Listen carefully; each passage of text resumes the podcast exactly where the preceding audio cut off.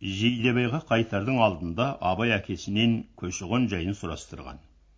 Құнанбай үлкен ауылына тез көшсін деп бұйрық берді. Бірақ биылғы көш жолы жылдағыдай емес. Бұрын құнанбайға қараған ауылдар осы қарашоқы тұсына жиылып ап жайлауға қарай жөнелгенде шыңғыс тауынан бөкенш асуын басып асушы еді. Қазір бұл тұсқа келмей. Қарауыл өзенін өрлеп барып ақбайтал асуынан асыңдар деді. Және жазғы жайлау сол асудың тұсымен баратын бақанас суы болды. Бақанас байқошқар бұл өңірдегі тобықтының ең үлкен өзені. Шыңғыс сыртындағы мол жайлаудың ең арғы шеті сол екі су. Бірақ құнанбай ауылдары бұрын байқошқарды қоныс ететінде бақанас өзені көкшеге тиісті еді. Қаратай мен қырбай болғандықтан құнанбай көкшенің жайлауына ортақ болғысы келгендей. Бұның ар жағында бірталай есеп бар. Осы жазда жігітек бөкенші көкше боп тағы да қайтадан бас құрасатын сияқты. Кешегі байдал айтқан сәлем тегін емес. Астыртын шеп біріктіріп жатқан елдің дақпырты тәрізді. Ендеше солардың әралуан шиырын сыбыр жыбырын біліп отыру үшін құнанбай өзіне қараған елдің біразын дәл сол елдің арасына таман кірістіріп жіберу керек.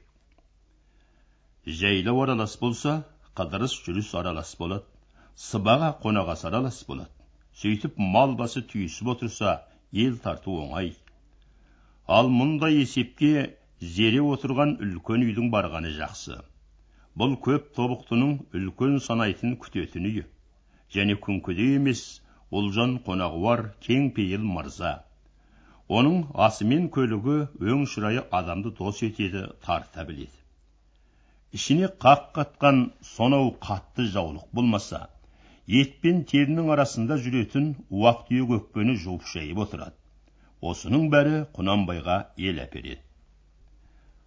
Ақбайталды басып бақанасқа қарай көшіңдер.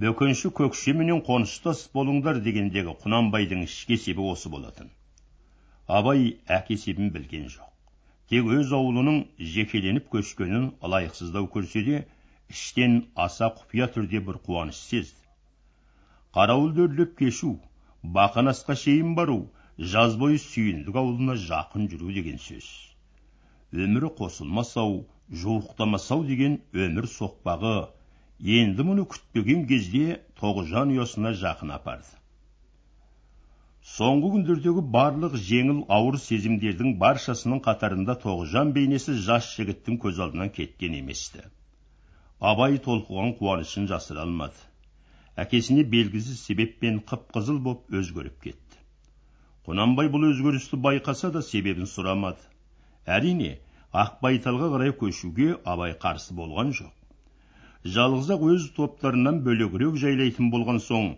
жалғыз ауыл кету тағы қолайсыз соныған ескеріп еді. Құнанбай бұл жағында топшылап қойған екен. Жалғыз ауыл болмайсыңдар. Неге жалғыз ауыл боласың? Тіпті сол жидебай мұсақұлдағы көл қойнар шүйгін судағы ырғызбай жуантаяқ қарабатырдан кем қойса он ауыл сендерге ере көшеді. Бәріне де сәлем айтам деді. Жуантаяқ қарабатыр дегендері құнанбай ауылдарын жағалап жүретін қысы жазы бірге көшетін момын көршілер еді. Абай оны да мақұл көрді. Осымен жидебайға қайтып кетті.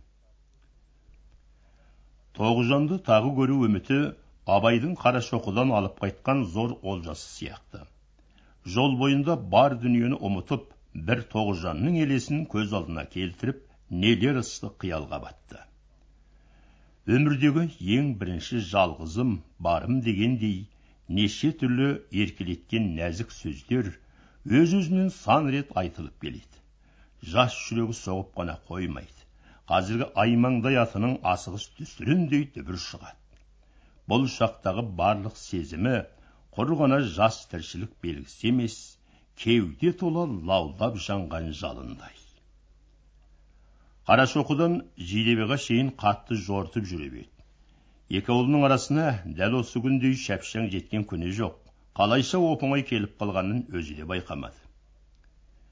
Жидебайдағы ауылда киіз үйге тегіс шығып алған екен. Биыл қарауыл суы мол боп тасып жидебай мұсақұл үстіндегі қалың қорық көк жайқын қалың шалғын боп келе жатыр еді. Көп үйлі әппақ ауыл кеш мезгілінде бір түрлі пейілді қоналқыға көңілдене шақырып тұр. Ауыл айналасы қалың қой қозы жамырап иттер үріп даңғаза боп жатыр екен. Абай үлкен үйге түсті де шешелерімен амандасып болған соң көші қон жайын айтты. Жылдағы әдет бойынша бұл ел әуелі бауырға қарай көктемді қоныстарға барушы еді. Олжан солай көшерміз деп қыстауда қалдыратын жүктерін қоймаларын сайламаған екен. Жайлау биыл ерте көктеді. Шыңғыстағы ел бауырға көшпей жайлауға асығып отыр. Сондықтан бұл ауылда түрмектен қала алмайды. Ол жағын ұлжан ұқты бірақ баласы ойлағандай тез көше алмайтынын білдірді.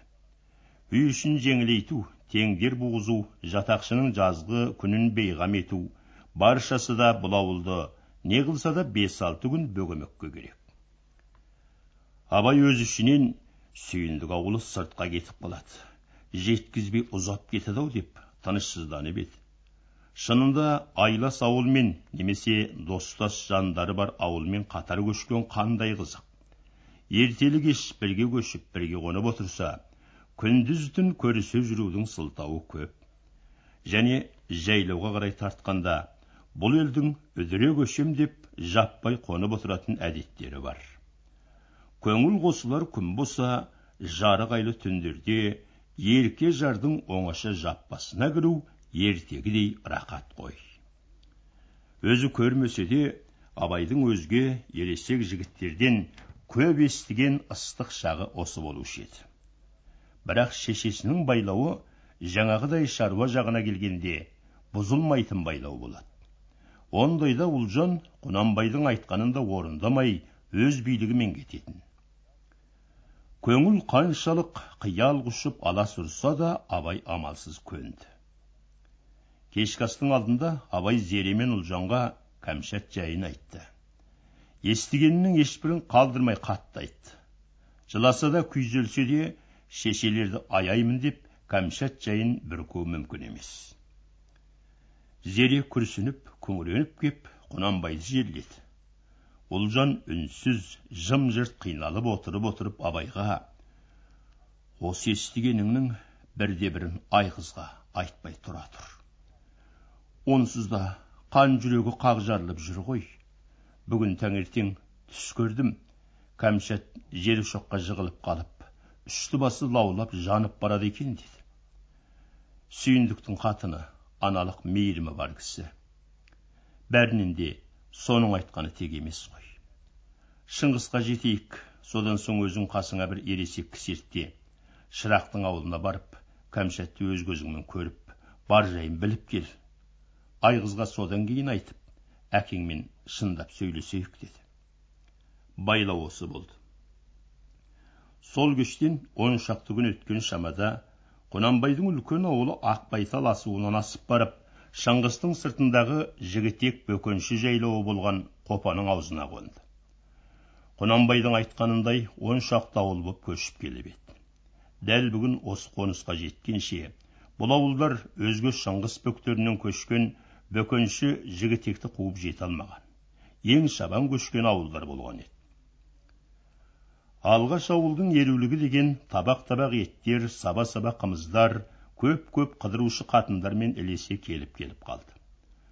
Құнанбайға жұрттың көңілі әралуан болғанымен ежелгі салт машық бойынша бұл өңірдегі ағайын зер отырған үйді жатсынған жоқ. Бірақ сыбаға мен ерулік әкелушілер көп болса да бұл келгендердің ішінде бөжей байдалыдан немесе сүгір сүйіндіктен келген белгі болмады. Келіп жатқанның барлығы момын ағайын араз құразға ынтасымен пейілі жоқ жай шаруаның ауылдары еді. Үй іші келушінің барлығына риза болды да келмегендерді санаған жоқ. Жалғыз абай ғана өз ішінен әр мінездің мәнін өзінше жорыды. Шешелеріне берген уәде бойынша абай бөжей ауылына баруға асыққан. Қопаға қонған күннің ертеңінде қасына ғабитханды ертіп солай жүріп кетті. Бөжей ауылы қопаның аузынан алыс емес батыс жақтағы көк қырқаның астында саркөл деген түсті көлдің басында. Түс жағында екі жас жігіт сонда келді. Саркөл жағасында жағалай отырған ауыл көп екен. Бөжейдікін сұрастырғанда бие қайтарып жүрген асау тайлы бала тап орта тұстағы он шақты үйлі ауылды көрсетті. Бұл бай ауыл емес бірен саран ғана бозғылт үйі бар. Көпшілігі қоңыр үйлі орташа ауыл тәрізді. Шынында бөжей бай болған емес орташа дөңгелек қана дәулеті бар еді. Абайлар бөжей үйінің сыртына кеп аттан түсіп жатты. Қазіргі уақытта бұл ауылда бірде бір бөгде болмау керек. Кермеде де белдеуде де ерттеулі ат жоқ. Жиын болса көлдің арғы шетіндегі ақ ауылда болу керек. Сарыкөл айналасындағы топыры көп ауыл сол тәрізді. Жас жігіттер бөжейдің өзінде үйінде жоқ болар деп топшыласып еді. Сол ойлары шын болды бөжей анау ақ ауылдағы жиында сонда түстеніп отыр екен аттарын байлап енді үйге қарай жүре бергенде абай осы үйдің ішінде әлсіз үнмен жалынып жылаған кішкене баланың үнін естіді ауру баланың жылағаны абай жүрегі жаман белгіні сезгендей су етіп қатты аянышпен шәншіп кетті үн дәл кәмшаттың үні сияқты абайлар үйді айналып есікке тақай берді. Бірақ дәл осы кезде жаңағы баланың жылауына ызаланған ұрысқақ дауыс естілді. Бар сөзі бас құрғандай апанық шығып жатқан бөжейдің бәйбішесінің даусы. Ырылдатпа ырылдатпашы анау көзің ойылғыр жетімекті деп зекіп тастап долы бәйбіше есікке қарады. Киіз есік ашылып екі бала жігіт кіріп келді. Абайлар төрге шықты. Үлкен үйдің іші сыртындай жұпын емес жасаулы кілемді алашалы екен. Бірақ салақ үйдің белгісі сыпырылмаған төрден олақ жиналған көрпе жастықтан көрініп тұр. Үй ішінде төсек алдында ұршығы үйіліп үлкен қарасұр қатын отыр. Танауы қусырылып ерні қатты жыбырлаған қара қатын аса бір ұрысқа қатал жан сияқты биік төсектің бас жағында жер төсек бар екен. Соның үстінде бөжейдің екі бойжеткен қызы кесте тігіп отыр. Жасына жеткен қыздардың пішіндері сұлу да сыпайы да емес. Түксиген сүйкімсіз және шешелеріндей ашушаң қатқыл адамдар сияқты. Осы төсектердің бас жағынан абайлар отырып үй ішімен ақырын ғана амандасты. Мажырасып қарсы алған үй болған жоқ. Жылаған кәмшат екен. Ол қонақтардың оң жағында бір жаман жыртық жаялықтың үстінде бүк түсіп жылап жатыр басында жастық та жоқ тек бір жаман жыртық шапанның жеңі жасталыпты кәмшат жаңа келген кісілерді танымады бірақ үй ішінің қаттылығын осы жаңа келген жандарға шаққандай боп кемсеңдеп егі дірілдеп біртүрлі әлсіз үнмен тағы жылады бұрын топ толық қызыл шырайлы қарақат көзді кәмшат қазір сатқа құрғандай арықтап құп қу шөлмектей боп қалыпты қол аяғы шидей бетінде ғазап пен сор көлеңкесі бар сияқты кірпіктері ұзарған екі ұрты кәдімгі қайғы шеккен аштық көрген үлкен адамдардың бетіндей боп тозығы жетіп жиырылып тұр үлкейіп алақандай боп кеткен қап қара көздерінен кесек кесек жастар тамшылайды күтімсіз қор болған бала шын бейшаралық қалпында жатыр осы жайды көріп болжай сала абай мен ғабитхан екеуі қатарынан кәмшатқа созылды. Бала танымай теріс бұрылып тартына берді.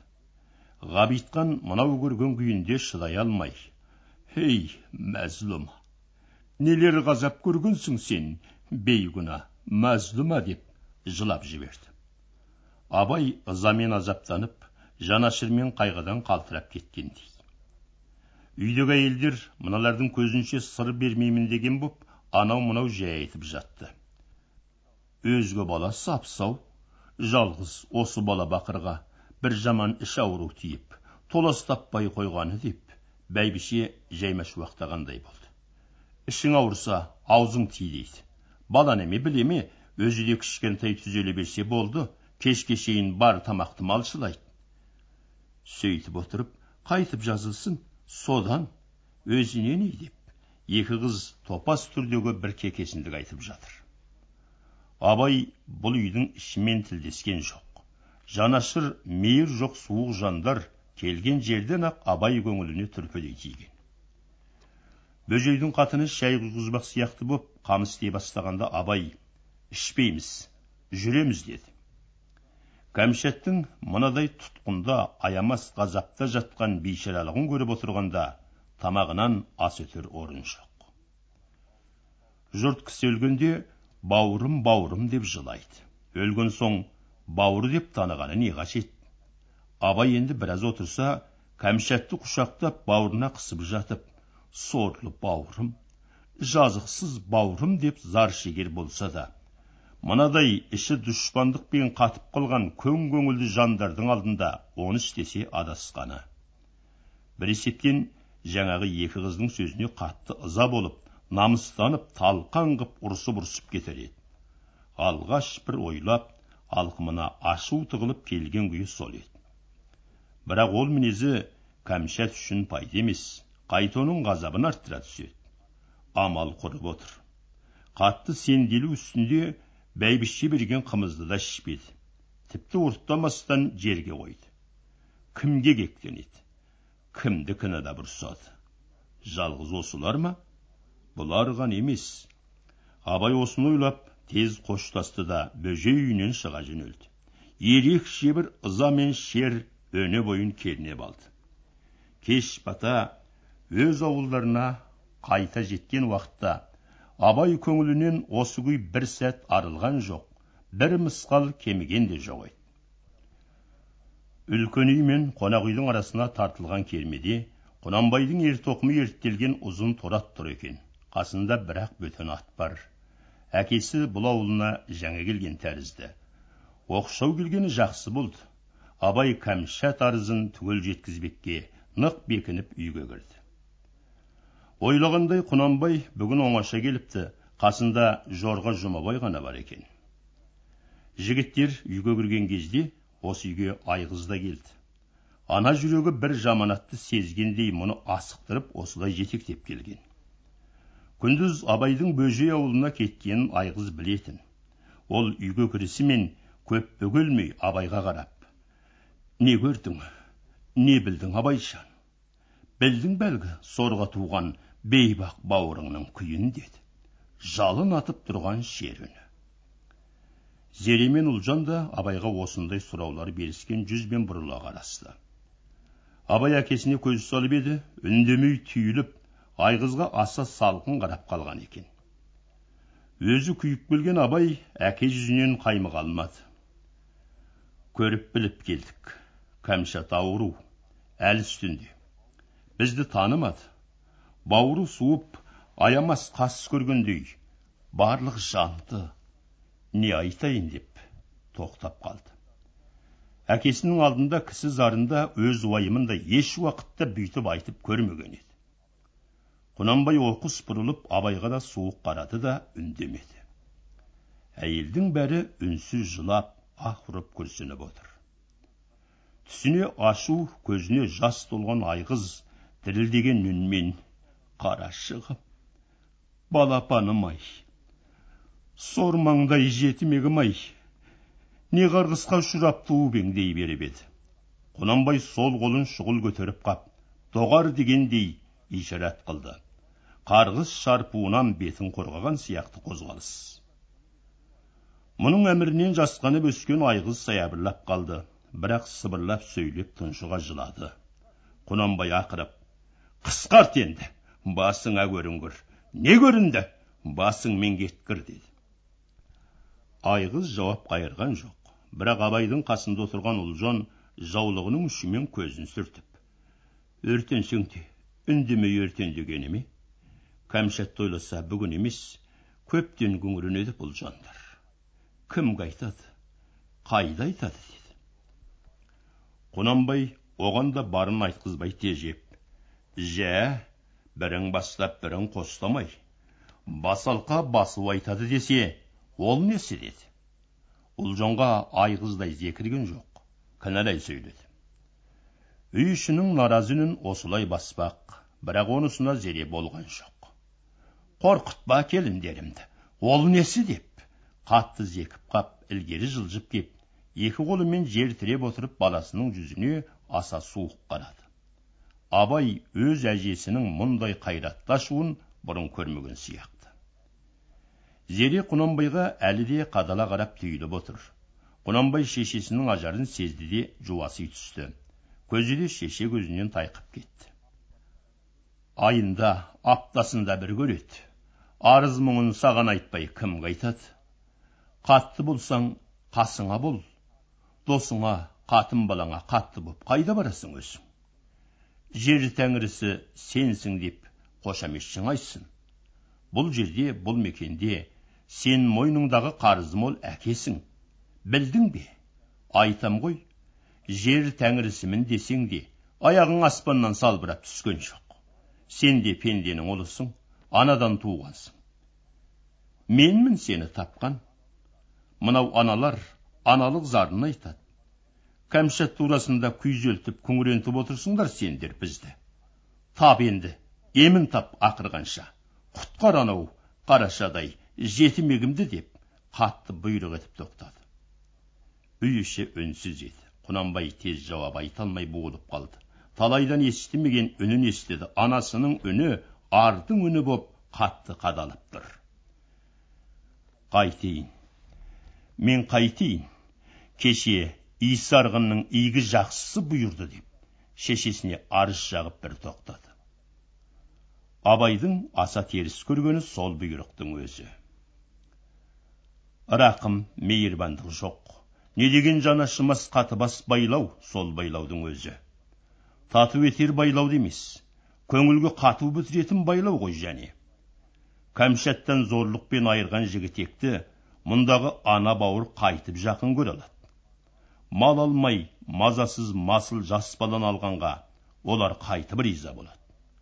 Олардың рақымсыз надан топастарына салсаңыз кәмшаттың барлығынан да бес байталды артық көрсе қайтесіз. Ендеше ортамыздағы ең әлсіз ең пішайман бір ғарыпты қайда тастап отырмыз? Ит жемге тастап отырғамыз жоқ па? Әкесіне абай сөзі ұтықты көрінді. Өзі тіпті ойға келмеген соны сөз бірақ бұл баласы бір бетке кетіп отыр қазақ жолы ел салты емес өзге бір сүрлеуге түсіп кетті әй шалағай баламай көңілің түзу болғанмен жолдан тыс жайылып отырсың ғой бағанағыдай емес енді мынау үйдің ішін күйзелткен жайды бір ойласқандай абайды шалағай десе де ақыл кеңесін алған сияқты. Және бұған жылы жауап айтқаны ұлжан айғызға да жалына бастағаны тәрізді. Анық соның белгісі. Тағы біраз үндемей отырып барып ағайын жолы бұлай ма? Араз елді жамастырам деп қалыңға қыз да беріседі күң есепті қатын есепті береді. Біз берсек етбауыр бала қыл деп беріппіз. Қорлыққа бердік пе? Тек сын бөжей басында ғой біле білсе менің балам оның баласы болмайтын несі бар еді? Жат деп жау ұрпағы деп дұспан көріп кірпілей жиырылса қарыз оның мойнында емес пе? Тіпті жазықты болсам мен жазықты шығармын. Бесіктен шығарып адам ұлы деп соның бауырына берген балам жазықты ме қатын қалаш ауыл аймағына тым құрса соны құндыра алмаса бөжейдің аяқтағы суға ағып өлгені ғой деді. Бұл сөзінде бөжейді жеңер дәлелі бар еді. Абайдың өзі де өмірінде алғаш рет бөжейден түңілгендей боп қайтқан. Қатыны ан тұрған болса ең болмаса бөжей жөнге салса нетті деп ойлаған. Бұл ойын бағана жолшыбай ғабитханға айтқанды. Ұлжан мен жұмабай және айғыз боп бөжейдің қатынын кінәлады. Ол жақтан жаңғыз аяқтап кеп жатқан суық қатал сөздердің бір талайын айтысып өтті. Айғыз тұп тура аямай дұспандық етіп жүрген бөжейдің қатыны деп байлады. Осының ертеңінде құнанбайдың сәлемімен бөжей аулына жұмабай барып қайтты. Көршілес қартаң қатынның бірін айғыз да бөжейдің бәйбішесіне жіберген. Оған балама өгейлік қып отыр ақылы болса ары болса бүйтер ме еді күтімсіздікпен дертті қыпты деген кінәлар айтқызды. Жұмабай бөжей аулынан түнеріп қайтты. Ол келгенде абай барлық бөжей жауабына түгел қанды. Бөжей қасында байдалы түсіптер бар еді. Қатыны да айғыз жағынан естігендерін жеткізген үй ішімен ағайынмен күңкілдесіп алып бөжей құнанбайға ашулы жауап айтып құнанбай жаққан отқа менің арым өртенді жарасы жазылды сынығы бітті дей ме екен не жаны жүр деп ойлайды екен шыбын кеудемде әлде өзгелер үйелменімен өртенсе де өзімнен бұрау сынбасын дей ме құнанбайдан не шықты шашыраған бір ұрығы ма сұрау салмай мазамданмай тек жүрсін күйдірмесін ағайын депті үлкен заныңсыз жатыр тоңы жібімеген араздық қайтадан тағы бір рет мен арылған жоқпын дегендей жота көрсетті. Құнанбай демігіп тыныс алып қап қара болып кетті. Бөжейдің бұл жауабынан абай да қатты түңілген еді. Адамшылық рақым қайда? Өзге емес ақылсыз надан қатын емес. Бөжей өзі істеме екен? Көз алдында соншалық жазықсыз нәрестені ұзақ өлімге бұйырып сол үшін және біт дейді шімірікпеу не деген қаттылық? Әншейінде мінезді мейірбан көрінетін сырт екен ғой. Өзіне сын жетпей жұртты сынап жүргенде сөйтеді екен ғой. Ендеше жауығып қарсыласып кінәлап жүрген құнанбайдан қай қасиетімен артты деп аса наразы боп қалды. Құнанбай бұл арада шешілген жоқ жалғыз ақ абайға қарап. Менің балам адамзат баласы емес өштескен қасқырдың күшігіндей көрінгені ғой. Көрге бірге кететін жаулық десеңші мынаны. Аузына осы тірі жүрген ұрпағымның қайсысы түссе де шайнап тастағалы көзге шығып жоқ өткелі отырғалы тұр ғой мынау. Жалғыз ақ тәуекел тостым күттім артын деп тоқырап қалды. Осыдан кейін аз күн өткен соң бөжей аулынан айғыздар күткен жаман хабар оқыс келді. Кәмшат өліпті. Және таңертең өлген баланы сол күні тұсауға қойып та бітіріпті. Керек десе құнанбай аулына айғыздай көзі тірі шешесіне хабарды айтпапты. Айғыз бен ұлжандар естігенде бүгін қойшыдан естіп отыр. Жалғыз құнанбай емес бастығы зере болып абай болып бөжей мінезіне шынымен аса қатты ренжіді. Әнеу күнгі жауап бір көңіл қалдырған болса мынау ісі тіпті бір қырыс надандық пен қаталдық тәрізді. Бөжей өзі осыны сезген болу керек. Кәмшат өлген күні ол айғызға хабар қылсақ нетеді деп үй ішімен байдалымен ақылдасқан еді. Бірақ осы аз күннің ішінде құнанбайдың жігітек жерінен бөкеншіге қоныс әперіп отырғанын айтып байдалы ырық бермеді. Қопа мен қаршығалы сияқты қоныстарды бөкеншіге жігітектен алып бергеннен бері қазір міне күн сайын көші қон да жәйіліс өріс биебау да даулы болып тату ағайын тоңырайысып барады.